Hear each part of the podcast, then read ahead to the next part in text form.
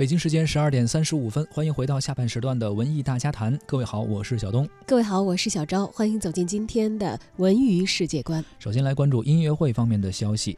一年一度的人民大会堂北京新年音乐会将如约于十二月三十一号晚上奏响。今年呢，将由北京交响乐团演奏。担任指挥的是奥地利指挥家弗莱德里希·费弗尔。虽然不是一个所谓我们以前非常熟悉的大牌指挥家，但是呢，他的经历也挺不一样的。他曾经是。维也纳爱乐乐团的圆号首席演奏家，也曾经指挥过维也纳国家歌剧院的演出的一些歌剧。作为圆号演奏家呢，他曾经在维也纳的爱乐乐团与卡拉扬合作过，并且曾经在零一年和零二年呢，作为维也纳爱乐乐团的一员来到中国演出。另外呢，他还曾经是著名的维也纳男童声合唱团的成员。你看他会的挺多的，所以最后转型成了指挥啊。费弗尔在接受采访的时候对中国的记者说：“说我之所以会来到北京呢，指挥这场新年音乐会，是希望更多的人可以知道音乐到底可以做什么。音乐是可以鼓舞人的，我们可以通过音乐来传递更多的情感给在场的每一位观众。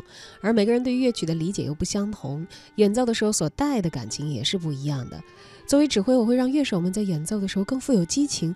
对我来说呢，指挥不同国家的乐团其实没有什么区别。有一些指挥家会比较在意乐团的声音，或者是乐手演奏的技巧，但是我呢比较在意乐手对于乐曲情感的理解。观众听的是乐曲的情感表达，而不是去听那些技巧。这也正是音乐真正动人的地方。有记者就问啊，说作为一个已经在元号领域有着非常高艺术成就的演奏家，你为何后来又做了指挥呢？对于这个问题呢，费弗尔说，我不想在接下来的三四十年的生活都是一成不变的，我想有一个改变，所以呢，我就去学习如何做一名指挥。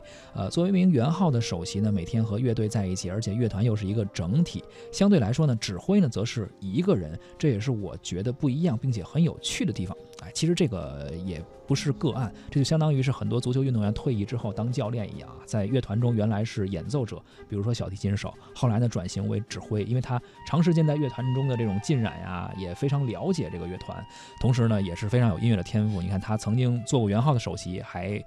呃，唱过童声的合唱，这方面也很有天赋。对，我觉得这个也也算是一种进阶，因为人当你的这个生理机能可能随着年龄有一些退化的时候，但其实你对于艺术的理解是随着你的职业生涯在有积累的。没错啊，就像有一些演员也是演而优则导啊，为什么？也许他做演员的初期还只能胜任胜任演员的工作，但是随着自己的这个在艺术上功力的积累，包括这个。有勇气、有胆量啊，包括这个调动资源的能力，有一些人是可以去尝试做导演，甚至有一些人导演做的相当的不错，就像这个像姜文导演啊，是的，就拿出作品来非非常的惊艳，所以这个我们也呃期待吧，期待就是不止现在贺岁档有电影了，也有音乐会，而且现在音乐会啊。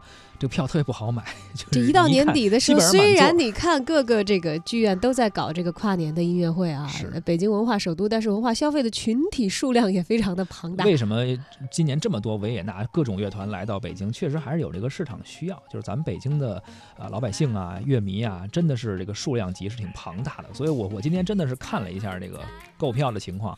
有那么几个维也纳的，就所谓我们说正牌一些的吧，啊，真的都已经是没有可售的余票了，是吧？如果音乐会的票抢不着，呃，可以来看看电影票。是。